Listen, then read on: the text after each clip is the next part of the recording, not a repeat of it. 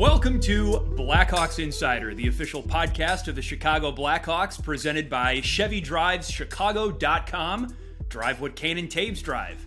I'm Chris Vosters. Today we're joined by TNT's lead play by play broadcaster, Kenny Albert, as he's on the call as the Blackhawks take on the Edmonton Oilers on Wednesday night. He gives us his take on the Hawks season so far and takes us inside his illustrious broadcasting career. Much more coming up on the podcast presented by Chevy Drives Chicago.com. Drive what Kane and Toews drive.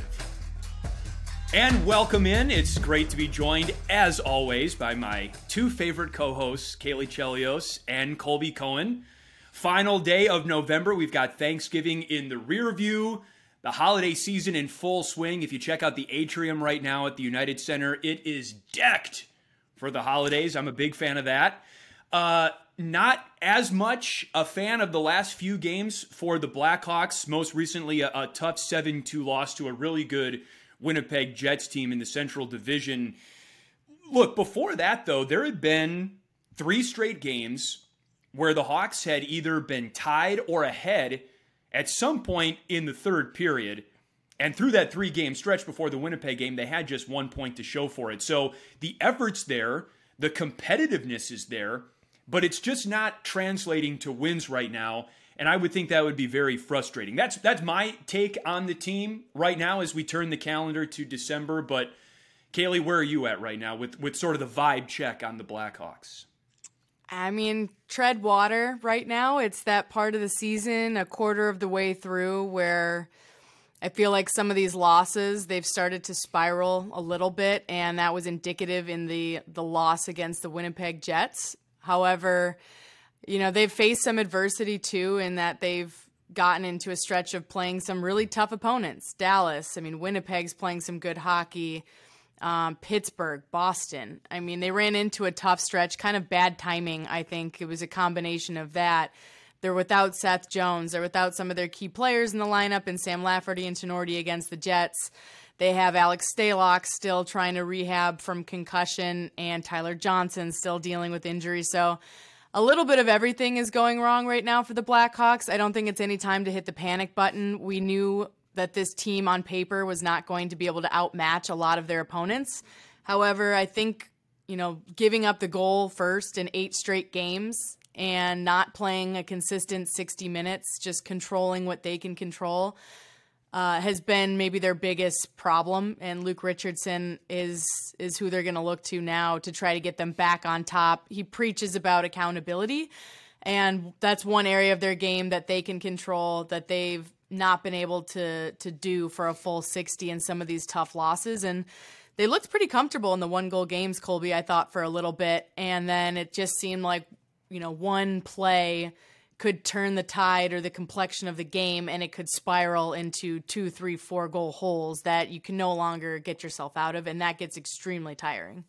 Yeah. And Caley, we, we've grown up around this game. And there's one thing that's been true as long as you and I were, were old enough to put hockey skates on our feet. And the hockey gods have a way of working their magic and evening things out. And early in the season, the Hawks were getting a lot of bounces. They really were. Things were going their way. Pucks were squirting out to Sam Lafferty, and, and he was getting alone on, on shorthanded breakaways. And uh, they were getting two on one opportunities where, um, you know, the puck was really bouncing and falling their way. And they got off to a, a, a really nice start to start the season. But as of late, it, has been the complete opposite. Um, they're a little bit outmatched on paper. There's there's absolutely no doubt about that. This is a rebuild. I don't think anybody has strayed from that. That is uh, a constant. Um, that is going to be part of the organization through and through for the next couple of seasons. But you know, we we you know the the Winnipeg game last night is a good example of, of puck luck and the hockey gods sort of evening things out and and taking some of the bounces. Uh, the Hawks would have been up one nothing in this hockey game against Winnipeg, but you know it's an offsides play, uh, an, an unfortunate bounce. The puck hits off of Max Domi's skate. Uh, Kaner just trying to buy a little bit of time and space, and it, and it ends up offside by millimeters and that's the difference in one nothing for the hawks on home ice with a crowd that really seemed to be uh, electric last night early on. I mean, it was loud in that building, especially during the anthem. Um, and then all of a sudden, that goal comes back, the wind comes out of your sail, and then Winnipeg is, is really off to the races at that point. So I think a lot of bounces, Caley, have, have been not going their way, uh, including for Patrick Kane, who, by his standards, probably not where he wants to be. Obviously, he's looking to chase down an important record, one that's probably near and dear to your heart a little bit. Um, yes, I was trying to talk to my dad about that. Um, he's very quiet, and unlike Wayne Gretzky, as Kenny's going to talk about later on, he does not remember anything from back really? in the day. wow. Not really. Like some of the some of the tougher moments or great moments, yes. But if you go back, he's not like a Wayne Gretzky or Patrick Kane or Jon Cooper can can go back like 30 years and tell you the day and time that they saw this goal go in. But um, yeah, I think that's a it's a really cool record. Obviously, being an American-born defenseman and my dad's whole story, just coming from really nothing and doing what he did. It's it's cool now to see him in the record books. Uh, Patrick Kane you know, Bob obviously playing for the USA uh, on the Olympic level has been exciting for me because that was such a huge part of watching my dad growing up. I thought the Olympics were like the coolest thing ever, honestly. So uh, great for him. The only record my dad could think of other than that that he has for the Blackhawks was most penalty minutes in a single game, and I wrote it down. It was like 51 or something insane. And he's like, I, don't not think my Kaner most." is going to get that. I don't think so. He's like, I'm not most proud of it, but it might be the only one he has the most of, or he's still set a record for as a Blackhawk. So he definitely instilled that into our our play as we were kids in some form, and I don't think other parents loved it, but it is what it is. Um, it's it's pretty amazing though to think of uh, how much longer Patrick Kane has uh, to keep playing this game at that level and the numbers he's going to set, not just as a U.S. born player, but in the top 50 um, and then some all time among NHLers. Well, Chris, before you send it off to Kenny, I just want to jump in and say, I mean, you know, even before meeting you, Caley, and, and us becoming um, you know, broadcast teammates. I grew up watching your dad as well, you know, idolizing him and Jeremy Roenick, guys that are the Mount Rushmore of American born hockey players. There's always that US Canada rivalry. I've got to play for Team USA on, on numerous occasions. And when you play for Team USA, you think back to Chris Chelios uh, Phil Housley, Jeremy Roenick, John LeClair, those names on those jerseys from some of those games against Canada when, when we were young kids. So the fact that uh, Kaner is is on the brink of of uh, tying your dad for you know fourth all time in assists. I mean, it's it's incredible, you know, but your dad stays on the the Mount Rushmore of American-born hockey players with with what he was able to do, and and it's just cool to really get to be around both of them these days. 763 career assists for both Chris Chelios and Patrick Kane, tied for fourth for most assists by an American-born skater. Of course, Chris Chelios most assists for an American-born defenseman. And yes, Chris Chelios, the Chicago Blackhawks franchise leader in penalty minutes 1,495 there. That's uh, oh wow! I didn't know he was the franchise leader there. yes, yes, and it's uh, you know nearly hundred years in the in the making with the Chicago Blackhawks franchise length of time. So that's uh, still a very prestigious record to have. Colby mentioned things evening out in hockey, and maybe on Wednesday night things will, in a good way, for the Blackhawks. They get the Edmonton Oilers for the second time this season. Remember, in the first game, Connor McDavid had a hat trick. It was a crazy game. Edmonton won six to five. On the call for that game on TNT is play-by-play broadcaster Kenny Albert, and it was really a great moment for me, and I think all three of us, to get to talk to Kenny ahead of this game. I don't think I fanboyed him too much, right? As a as a play by play guy. No, I think between uh, the Green Bay talk though and, and the Wisconsin talk with Kenny, you both were flying high on the excitement of uh, Lambeau we Stadium vibes. Oh, Chris's face was lit up like a Christmas tree when he started talking about uh, some of those football crews. So, Chris, we'll we won't we won't spoil any more of it. Without further ado, here's our conversation with Kenny Albert. Kenny Albert joins the Blackhawks Insider podcast, and this is a real treat for us both personally and professionally. Kenny, Caley and Colby, as longtime hockey fans, certainly associate you with the New York Rangers, the, the voice of the NHL, most recently on TNT. Growing up in Wisconsin without an NHL team, I spent my Sundays watching Kenny Moose and Goose with the NFL on Fox, uh, one of the many great crews that you've been a part of. So Thank you so much for joining us. We've got you on this week because you're on the TNT call of Blackhawks Oilers on Wednesday night. A late puck drop, by the way. Sorry about that. 8:30 p.m. Central Time, but really appreciate you joining us. And how are you today?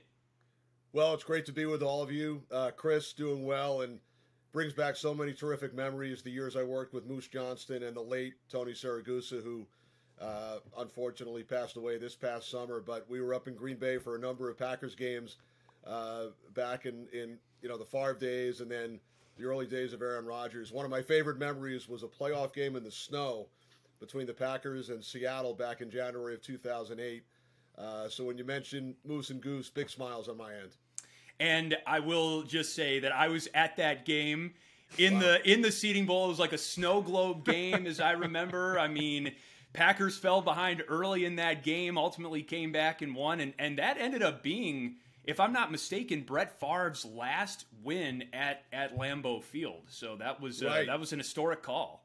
No, you're absolutely right. And w- when I think back to that day, it was like a snow globe. And one of my biggest memories after the game was uh, we all stayed over. The game ended too late for us to get out that night, and Tony Siragusa ordered. If, if my memory serves correct, 2,000 chicken wings for the table. there were about 15 or 20 of us and it, it, if you could have seen the look on the face of the producer who picked up the bill, uh, Tony ordered 2,000 wings, and I think most of them were consumed. I, I can't believe they had the ability to make that order in the kitchen wherever you, wherever you were in Green Bay, Wisconsin. That is that is astounding. Um, R.I.P. to the to the late great Tony Siragusa, as you mentioned, and Caley and Colby, we're, we're not even two minutes into our convo with Kenny, and I've already gotten us horribly off track. But I know that I know that Caley and Colby have got some questions for you too, Kenny. But before I send it over to them, uh, tell us a little bit about the the NHL jersey that you've got hanging in, in your man cave there. I hear there's a story behind that. So during the pandemic, when we were all home for months and months, and uh, all started to use Zoom, and I'm sure all three of you uh, did a number of interviews during that time uh, with with various outlets uh, to talk hockey and, and perhaps other sports. So um, it was pretty boring back behind me. I have some pictures on the wall, and that was it. So I found this old NHL All Star jersey in the closet. There's no number on the back, no name. It's from the late '80s, early '90s. Not sure where I even got it. And last football season, we were on a Zoom with Brian Daboll, who's now the head coach of the New York Giants. He was the offensive coordinator with the Buffalo Bills last year. And before we got back to visiting teams in person, uh, we would do Zooms with some players and coaches. And I had never met Brian Daboll before. And uh, he signed on to the Zoom. And the first thing he said to me, quote, is that a Wales or a Campbell Conference jersey? So he, he showed he showed great prior knowledge uh, he grew up, he was born in Canada, grew up in the Buffalo area. He was a big Sabres fan. But I was very impressed that Brian Daboll uh, went back into the memory bank and threw out, is that a Wales or a Campbell jersey? Very impressive. Very impressive. That is impressive. I wonder if he or Patrick Kane's parents are bigger Buffalo Sabres fans. Right. I've seen some pretty good pictures of them when young Patty Kane was in the arena watching games at a young age. Um, Kenny, you have such a great perspective. We've covered uh, so many hockey games. This is kind of new territory for Chris Colby and I in terms of covering a, a rebuild for the first time together. It's been a while since the season opener, uh, Hawks versus Colorado. Just curious, Kenny, what are your thoughts on where the Blackhawks are now as we get to about a quarter of the way through the season? And you know what they did to start the season exceeding expectations impressing a lot of people i think early. What do you make of the construction of this lineup and where they're at at this point in the season kenny?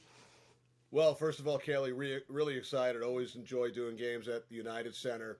Um, you know, some big playoff series, Game Seven against LA. I know the the Blackhawk fans don't want to really, uh, you know, reminisce too much about it back in 2014, but big Blackhawk wins, um, you know, throughout that era.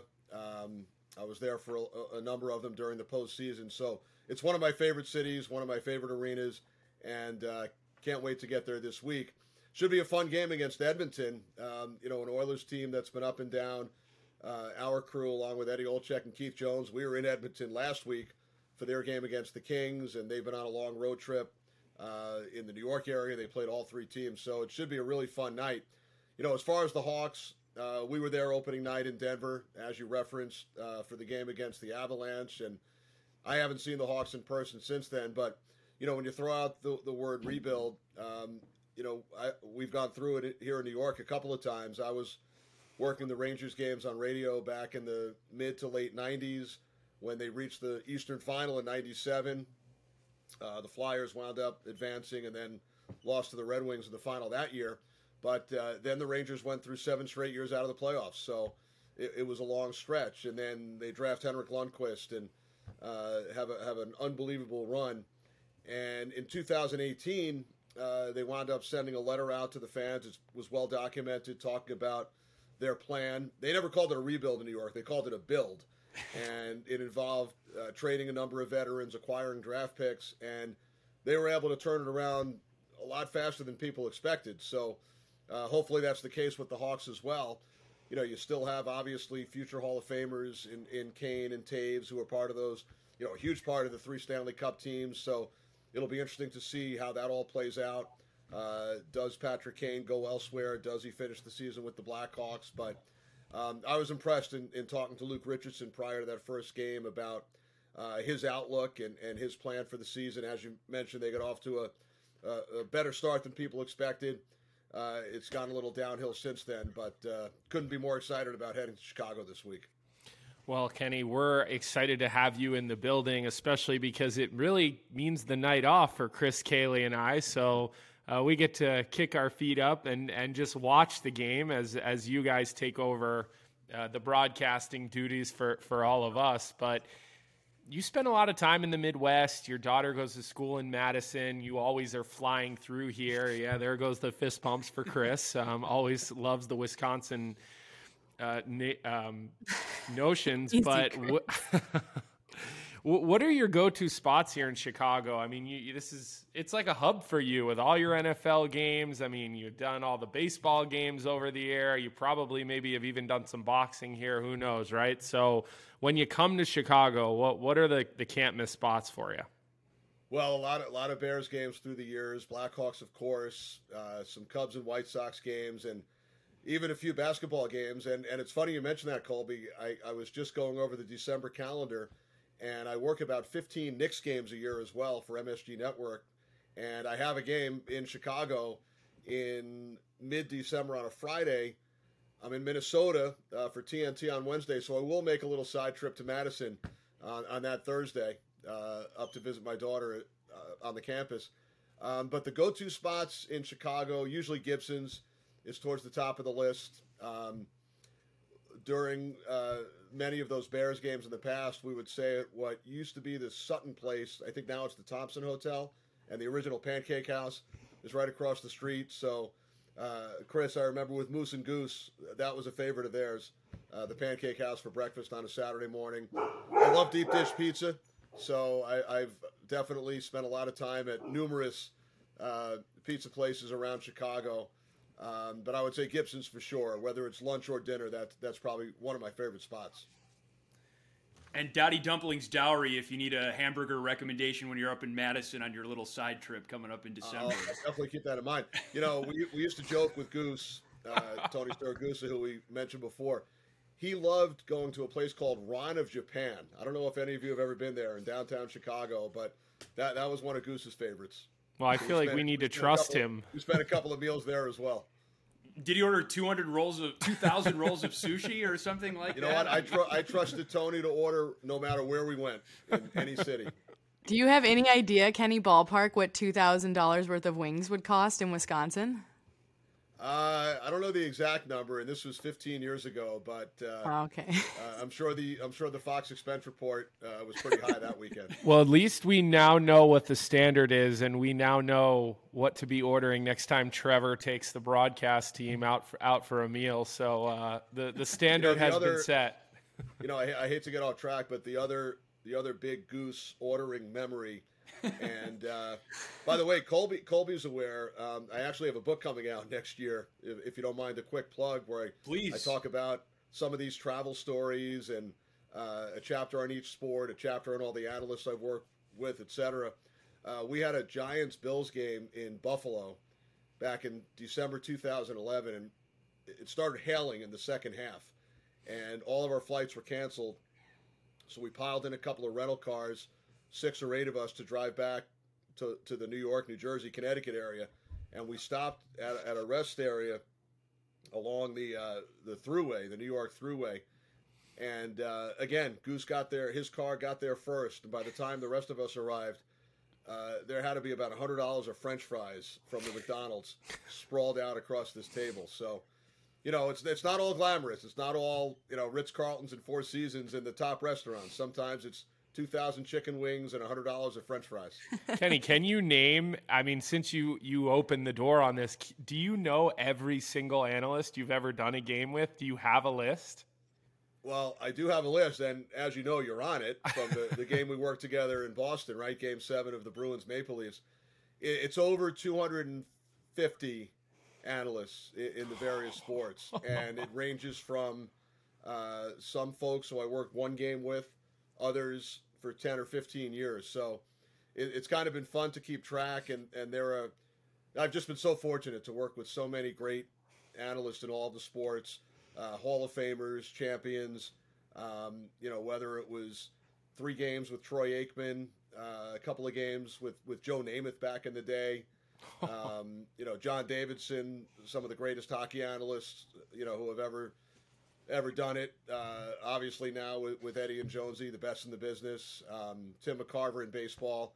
I get to work about 15 games a year with Walt Clyde Frazier on the basketball side. So it, it doesn't matter. I could be wearing a t-shirt and shorts. Nobody's looking at me during the open. um, if you've ever seen Clyde's attire, and there's Only an on your Instagram. account. There's Yeah. an Instagram account uh, dedicated to it. He has 125 suits, so he never wears the same one twice during one season. I think Colby, I think you should, uh, you know, you should take a page out of his book. Rotate, never the I same, agree. never the same outfit more than once any during the course of the season. That's great advice. I'm going to need bigger paychecks for 125 suits. Kenny, you, you mentioned 250 analysts that you've worked with and, and 250 different personalities. As a play by play guy, I- I'd really like to pick your brain on this, but how do you change your style to conform to your analyst, bring out the most in your analyst? You know, it's a very intimate relationship between play by play broadcaster and analyst. It's, it's, a, it's a partnership, it really is. Do you change your style at all? How have you gotten the most out of so many different analysts over the course of your career? Well, it's, it's so much fun, Chris, to work with with different personalities, and I would always do a little research before the first time that I worked with any of them because you want to maybe reference things that happened during their career, or if, there are players or coaches involved in that specific game who they either played with, coached with, had a relationship with, so you can bring those anecdotes out of them. Um, I think the biggest challenges have been uh, the early days with with the three person booth, and it's not always three in the booth. Uh, when I worked with Moose and Goose, for example, uh, for eight years, Tony was downstairs, and he wasn't a sideline reporter. He was a sideline analyst. His mic was open. He can come in at any time, so you have to have that nonverbal communication. Now in football, it's a little different because it's one play and then it's 20 seconds. It's another play and it's 20 seconds. So I would set up the play, call the play, quick recap, and then I would shut up and get out of the way so that Moose and Goose can come in. And Goose wouldn't come in after every play, maybe every four or five. And it's similar in hockey now, and, and you guys go through it with the between the glass position. Uh, when I worked with Eddie and Keith Jones, for example, or back in the NBC days, if it was Eddie and Pierre McGuire, or Joe Micheletti in the booth, and Pierre or one of the other uh, sideline analysts downstairs, um, I don't think the viewer at home realizes the challenges that could present because when you're up in the booth, uh, you're not near the person who's down at ice level. You can't see them. You can't tap them on the arm or on the shoulders. So it, it's a skill that I think uh, we all uh, have to acquire and develop as we move along. I think it's gone, you know, very well. All the broadcasts I watch around the NHL, it's terrific chemistry. If there's either two in the booth, one person downstairs, or one in the booth and one downstairs, but that's probably the biggest challenge. I get asked a lot, Chris, about you know, a the differences between TV and radio, uh, of which there are many, as Caley knows, having done a lot of radio down in, in Tampa Bay. Um, on radio, the the play-by-play person has to be so descriptive uh, and give the time and score a lot more often. Whereas on television, the time and score is up left-hand corner of the screen. You can pull back and let the analysts come in. Um, but also the differences between the various sports. I'm often asked if hockey's the hardest. To me, it's the easiest. Maybe because I've done it for so long, and it's such a it's a continuous flow, especially on radio, but on TV as well. You, the puck's in action for 60 minutes. In a basketball game, the ball's in action for the entire 48 minutes. Football, like I said, is the most rhythmic. Baseball, to me, is the most challenging because there's so much downtime, and hopefully you have a great analyst to, to fill it in. But people are shocked when I tell them that, that hockey's the easiest. But in a sense, it's like riding a bike, right? Once they drop the puck and start the game, it's, it's that continuous flow throughout the 60 minutes. I don't think I would have ever guessed that you'd say hockey was the easiest. So that's super interesting. Yeah. And personally, obviously, at least. maybe not, personally. maybe not for everybody. I mean, in, in hockey, is it is it fair to say it's a bit of? I mean, it's your bread and butter, maybe, or it's the one that you have that passion for back when you first started broadcasting. I mean, hockey obviously was a sport for you too that that meant a lot to you in your career. Definitely. Um, loved hockey as a kid. Loved loved all sports, but yeah, hockey was probably a little bit ahead of the others for sure. I was I was 12 years old when the U.S. won the, the gold medal in 1980, and I remember when I would go to the local rink on Long Island where I grew up, there was just such this wave of energy, um, and, and, so many more kids, boys and girls, signed up to play hockey at the time. And then the Islanders started winning the Stanley Cups. So in my area, uh, wherever you went, you saw jerseys. People were talking about hockey, and and uh, I played a little bit. Caley wasn't very good. I was on a club team in high school, third line, plotting winger. Um, when I went to college, I figured that was it. No more playing career. But ironically, a fellow student at NYU, my freshman year, started a club team. So I was able to play for four more years. Uh, there is a, a, little trivia. I did score the first goal in NYU club hockey history. I didn't score many after that, but I did score the first. And Caley, you'll appreciate this considering where you used to work. So the first time I ever met Jon Cooper oh. was during a playoff series. The Lightning were up in Montreal in 2015, and I was working the game with Joe Micheletti on NBC. That morning, we were at this morning skate in Montreal, and I had never met Jon Cooper. He had taken over the previous year, and Joe and I are standing off to the side. John speaking with the reporters and he, he notices me and he says, I need to talk to you after. And I'm thinking, what did I say? Did I say something on the air that got back to him? I couldn't think of anything that I that I had possibly said. So, and I, I knew his background. I knew he played lacrosse and had attended Hofstra on Long Island. Uh-huh. He comes over and he says to me, "We played against each other in college," and I was shocked. First of all, I didn't realize he played hockey in, at Hofstra. And how would he know that, right? And right. it turns out, and he has such an unbelievable mind, right? You know, yeah. you know him as well as anybody. A buddy of his who he had played with on that Hofstra team, who works on Wall Street in Manhattan, somehow knew that I played for NYU and told Jon Cooper when he got hired by Tampa Bay, if you ever meet this guy, we played against him. So it, eh, I was floored. I couldn't believe that. A, that is amazing. And, I'm and not surprised at all. Right. No, not at all. So we actually played against each other in college. Well, Did I you keep the puck uh, from your first goal? I, I don't even. I keep no just idea. about everything, as you can probably see behind me, but I'm not sure if I have the puck, to be honest. I think Kenny still has his game notes from like a 1985 Baltimore Skipjacks games with uh, Dave Starman and, and Barry oh, Trotz behind the bench. So I do. You're, you're dating me a little bit. 1990 was the first year. and and Barry Trotz was my roommate on the road for two years uh, to save money. Wow. to save money, uh, the team had the radio guy room with the assistant coach. So he was a great roommate. I learned I learned so much, not only about hockey but about life uh, from Barry. And even when he took over as the head coach uh, late in our second season together, he said, "We can't change the karma. We're still rooming together." well, I think I think hearing those big hockey names is, is something that resonates with everyone. And one of the the things that I think that I've really enjoyed um, hearing from you, you know, obviously yeah, we've worked together and, and we, we talk so frequently, but last year, the Winter Classic, Wayne Gretzky comes into the booth with you guys. He's on the, the studio set, you know, every other week or so with TNT. I know he travels sometimes. You guys get to spend time with him uh, in the playoffs. You're having meals with him. You're traveling with him. You know, I think every hockey fan has has love for Wayne Gretzky and what he's meant to this sport. Um, what's that been like? You know, getting to, to really know him and work with him and, and just really be in his his aura and, or his orbit a little bit uh, since TNT did get the rights. Yeah, that's a great question. It's been surreal. I, I knew him a little bit. He played for the Rangers three years uh, in the late '90s, and I was doing the radio. So, um, you know, he's a guy who I idolized as a kid. Um, when I was growing up, he was one of my favorite players to watch, and I had the opportunity to get his autograph a couple of times when I was 13, 14 years old.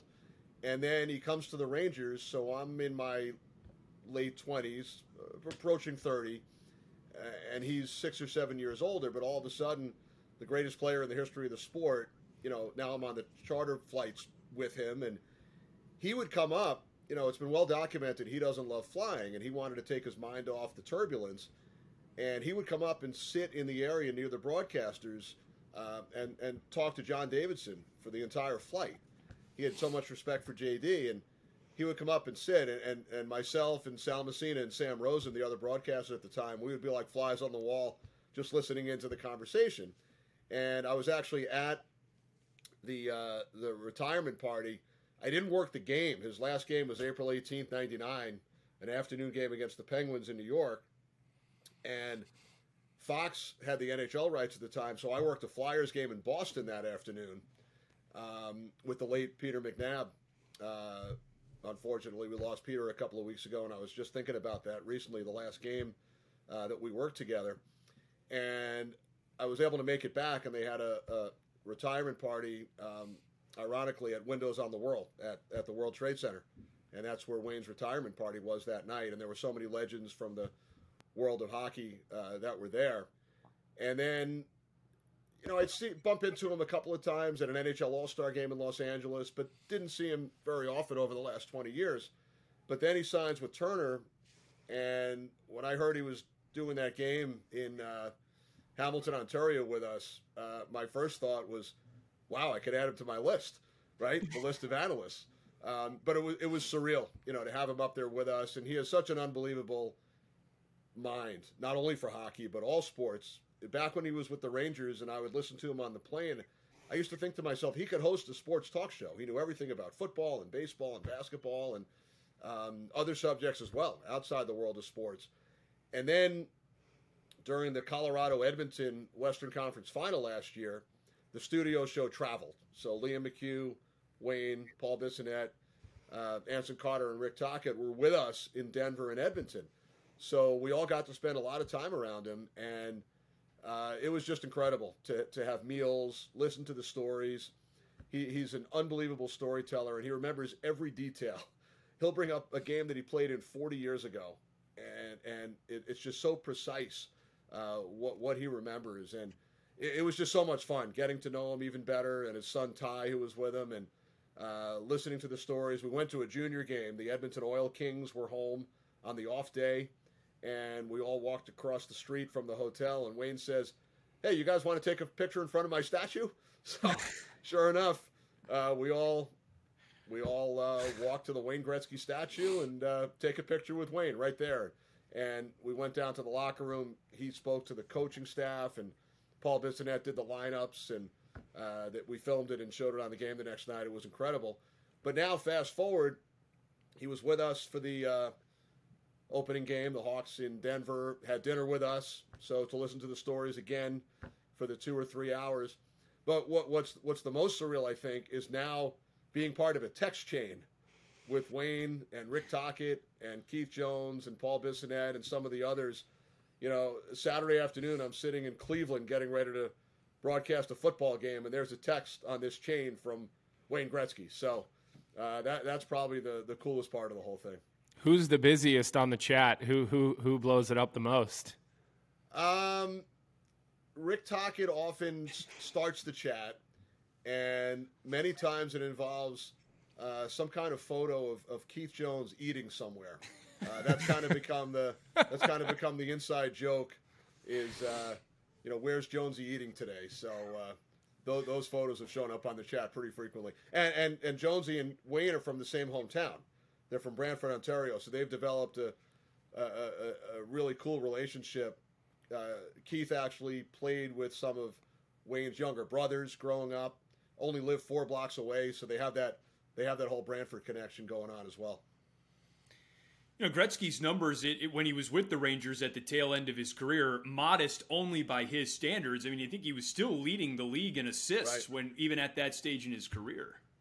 No, he was, and I think about that often, Chris. He probably could have played two or three or four more years. Um, yeah, he was 38 when he retired. Uh, his birthday is January 61, and he retired in April of 99. But you know, uh, Caley knows a thing or two about hockey players, uh, you know, playing well into their 40s. And I worked the Buccaneers game yesterday. Tom Brady, 45 years old. It's incredible.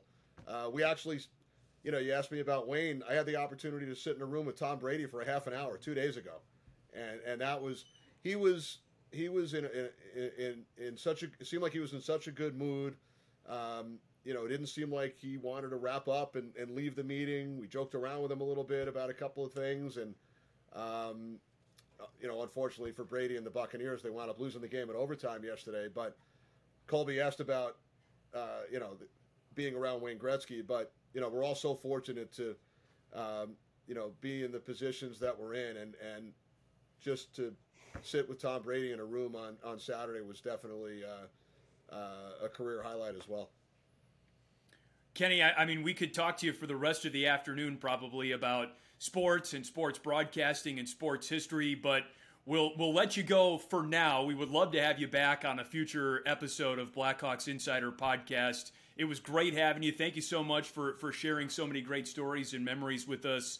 Safe travels to Chicago, and, and we're really excited to have you in town for Blackhawks Oilers on Wednesday night. Well, I do have another hour if you guys aren't busy. But uh, no, thanks for having me on. Great to see all of you, and uh, hope to do it again. We'll see you in Chicago this week. That sounds great. Thanks, Kenny. Thanks, Chris. Thanks, Kelly. Colby. Thanks, Kenny. Thanks, Kenny. Well, guys, it's time for Sellies and Chirps. And one question that I just did not get to ask Kenny Albert, I mean, it was really high on my list, and I just didn't quite get around to it. I wanted to know what he thought of my mustache. I mean, it's November 30th, it's the final day of November.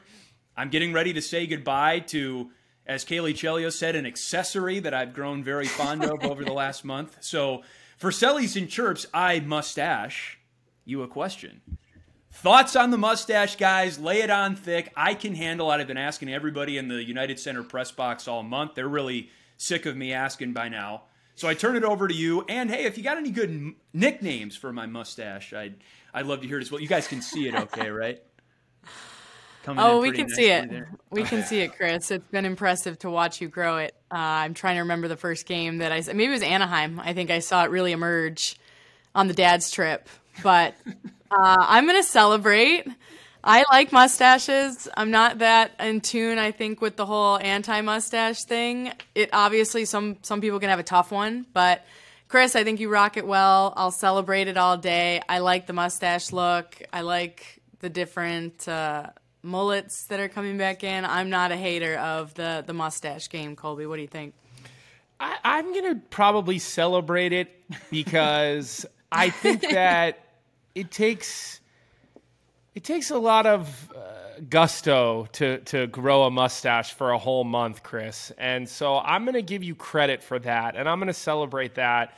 Now I'm also going to chirp you a little bit because that's pretty much what I do with you and any chance I get. I mean, you did say I was on the naughty list last night during yes. the broadcast, and what I really wanted to say was, was Chris, Santa Claus did not visit the Cohen residence growing up. I mean, you know, two, those the, the the Cohen thing, Santa, it just it doesn't happen. Christmas but, is for everybody, Colby. but I, I will also say this to you: early on, it was it was much more chirp worthy. Uh, it looked kind of like a lace face, you know, when you get that thin mustache, it gets a little bit long. Ugh. But having said that, in the last week, I will give you some props because it filled out a little, it got a little bit thicker, and it became a, a pretty respectable mustache. It was nothing like Adam Lowry's, who was on Winnipeg. His mustache, I was like, whoa that is a mustache. I mean, he could have been a state trooper with that mustache.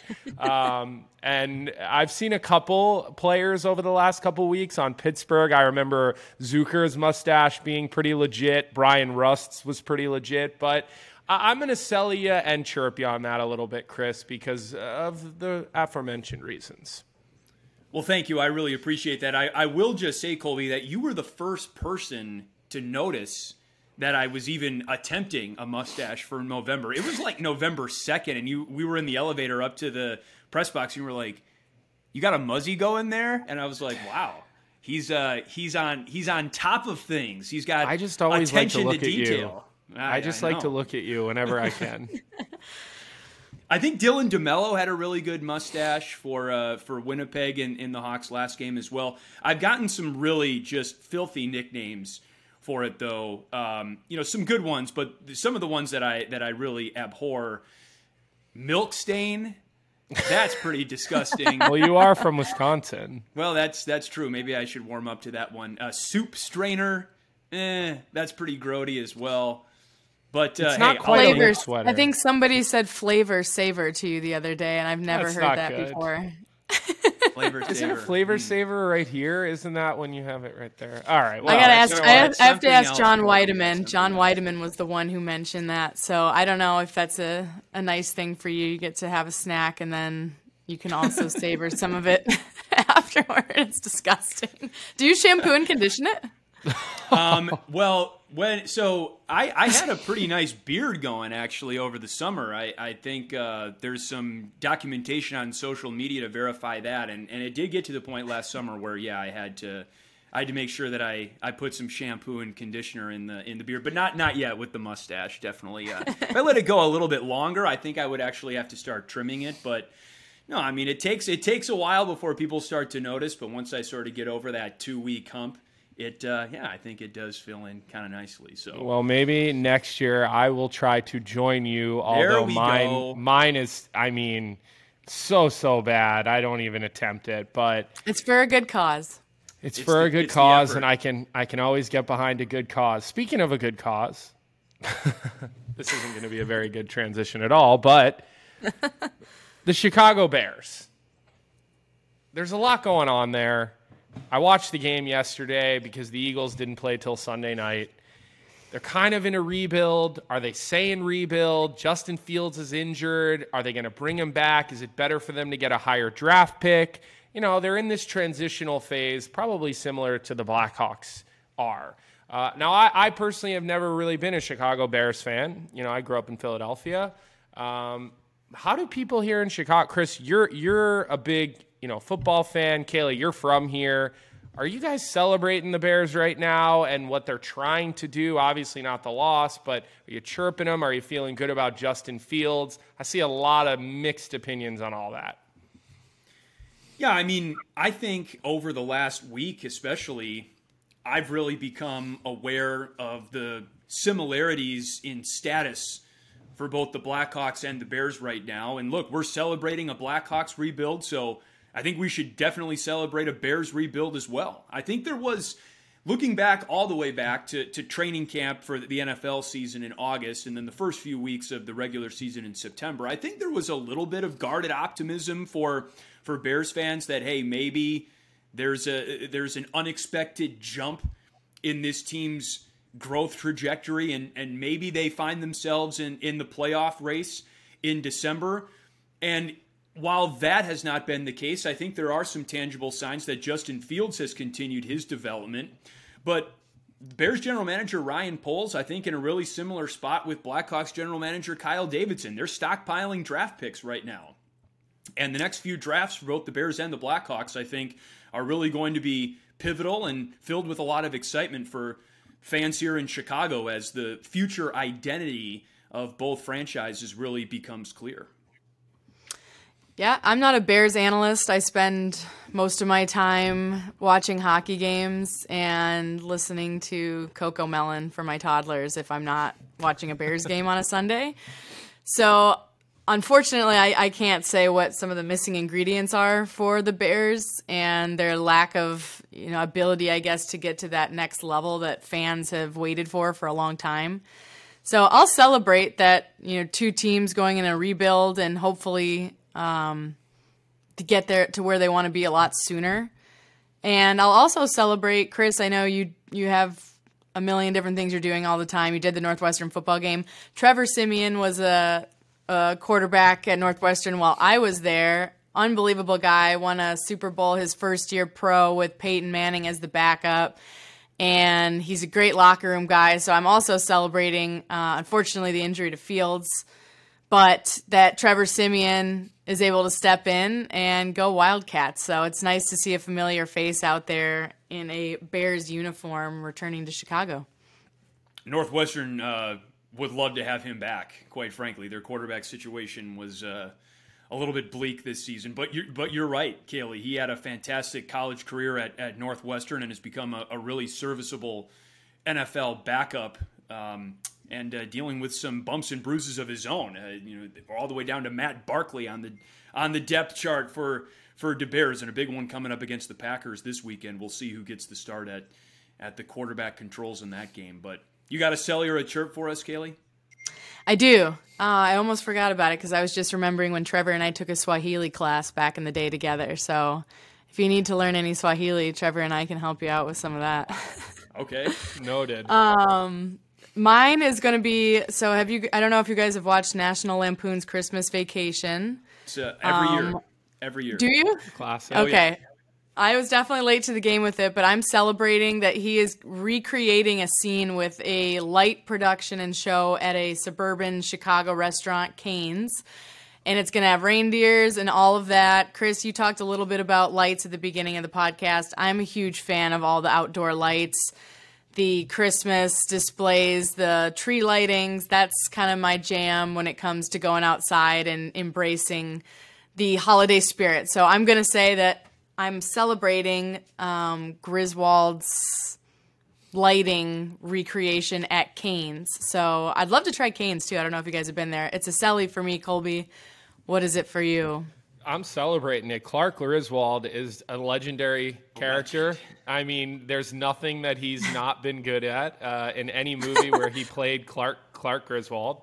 Um, and I'm with you, Caley. I, as much as Santa didn't visit the Cohen residence growing up, I've always been a fan of the the Christmas lights, and I think Christmas trees are are so pretty. I think they look great in your house you know, I love when cities start decorating all the light poles and, and putting the lights up. So I'm, I'm all for all that stuff. Um, uh, you guys made fun of me last episode because I've got my uh, Sirius XM Christmas music channel, uh, and I could pretty much listen to that year round because it just always puts you in a good mood. So I'm, I'm all in with you on that one, celebrating Caley. Chris? She's a beaut, Clark. oh my gosh, it's my favorite Christmas movie of all time. Absolutely a Selly, especially involving Chevy Chase and a recreation of the what I assume is the iconic scene where he finally gets the power circuitry correct and is able to light up the uh, spectacular display outside his house, during which process he manages to staple his sleeve to the eavesdrop pipe and falls off a ladder and hilarity ensues and ah oh, i love that movie so good watch it every christmas so this is an absolute selly for me i was not aware of this recreation that you brought up caley so thank you very much for putting it on my radar. And well, joy our, to our the producer, world. our producer mentioned maybe getting in on the action. A little Cane's food truck, Griswold, hot cocoa. So maybe that's a good opportunity for us to go bond at uh, some Griswold Spectacular. I'm always down, and, and I'm going to uh, make a note that we should definitely discuss Christmas music and uh, Christmas movies, I should say. We can do both on a future episode of Blackhawks Insider podcast. Uh, from Blackhawks Insider podcast to Blackhawks Insider prospects, you might notice the sweatshirt that Colby Cohen is wearing on this episode, representing his alma mater, Boston University. Colby is our favorite former Terrier, and he had the chance to speak to a few current Terriers who are also Blackhawks draft prospects. So here is Colby Cohen with Ryan Greene, a forward for Boston and a 2022 draft pick by the Blackhawks, and current Boston University goalie Drew Commesso. Ryan, what a whirlwind of a six months it's been for you. It's the draft.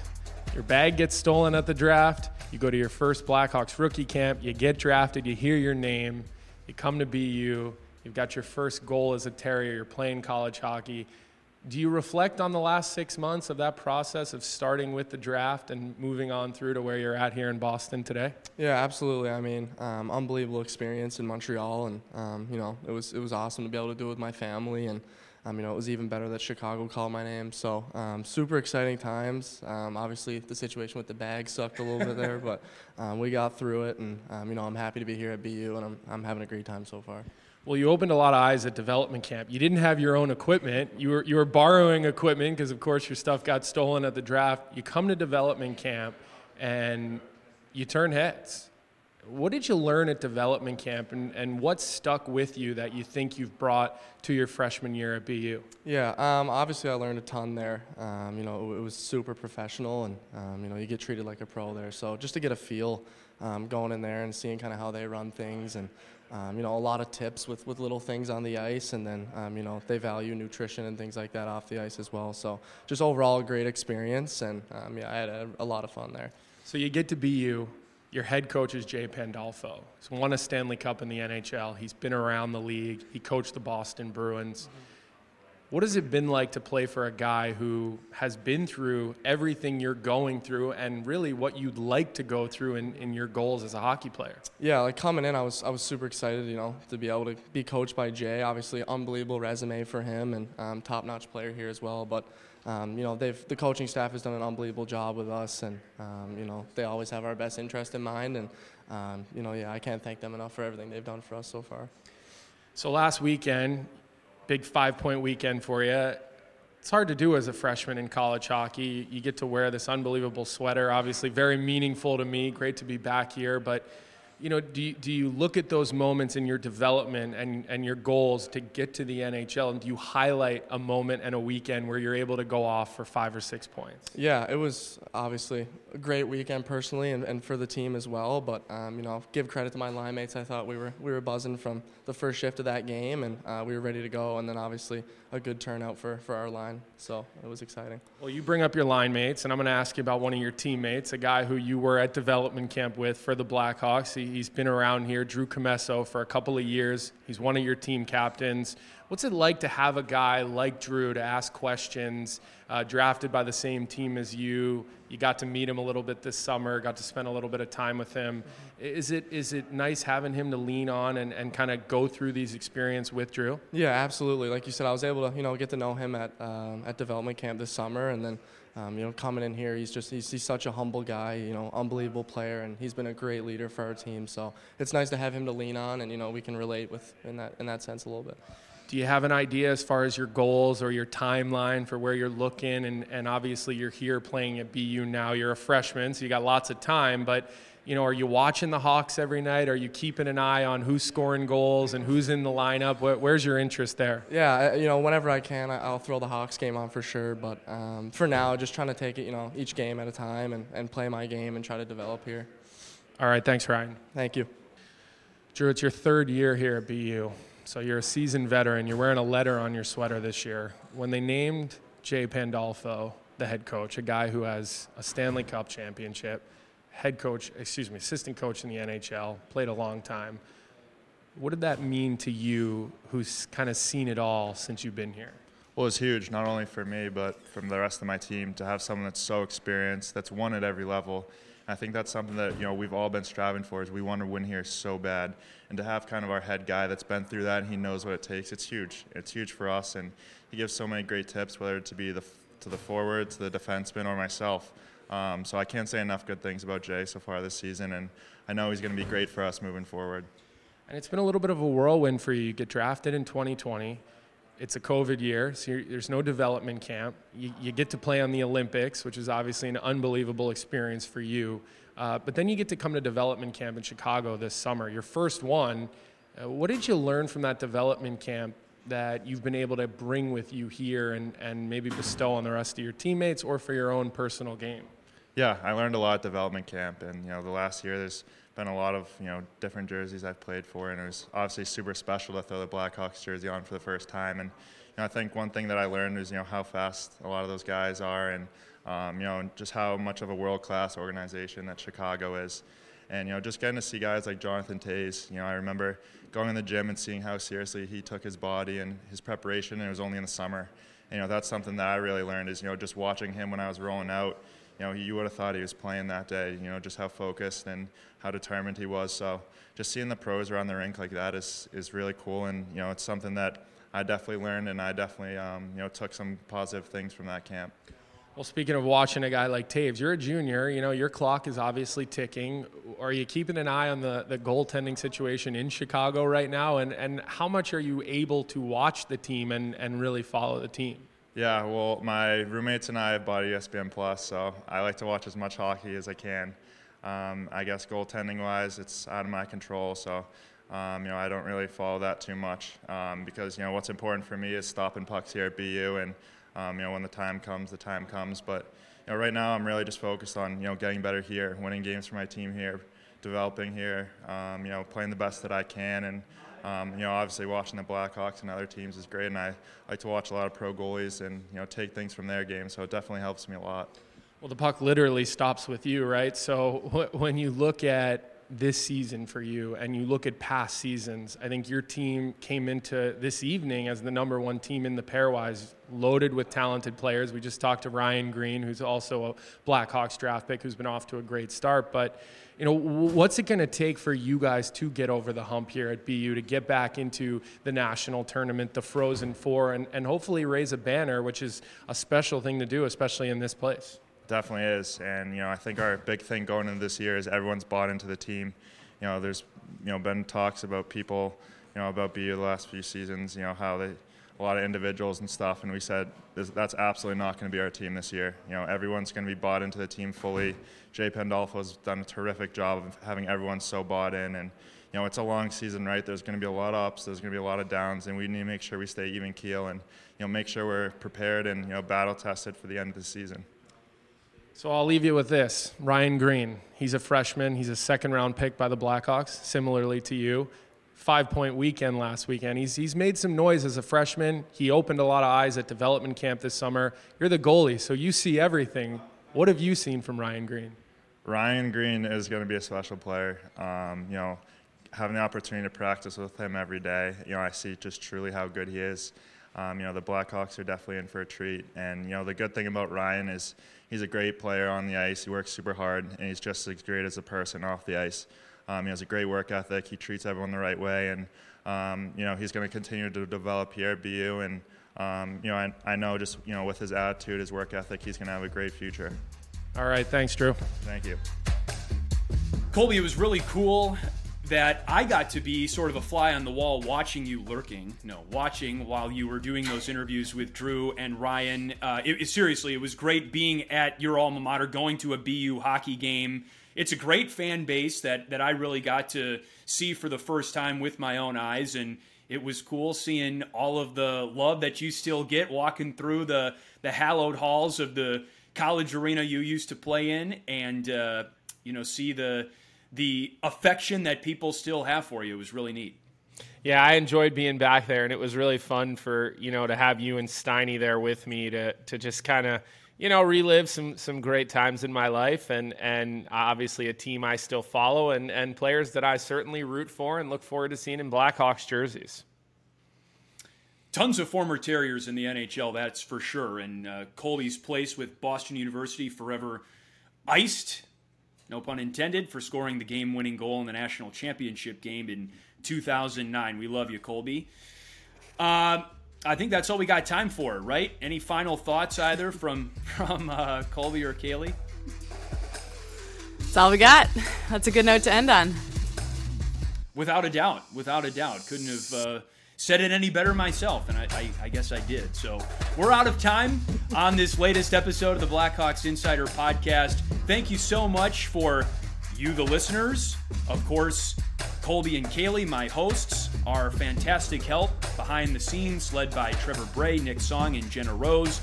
Also, a big shout out to Brad Dollar and Southside Jake for the music that you hear on this podcast every week. And remember to you, our fans and listeners, more content always available at blackhawks.com. Enjoy the game tonight, Blackhawks versus Oilers, and we will talk to you next time on Blackhawks Insider Podcast.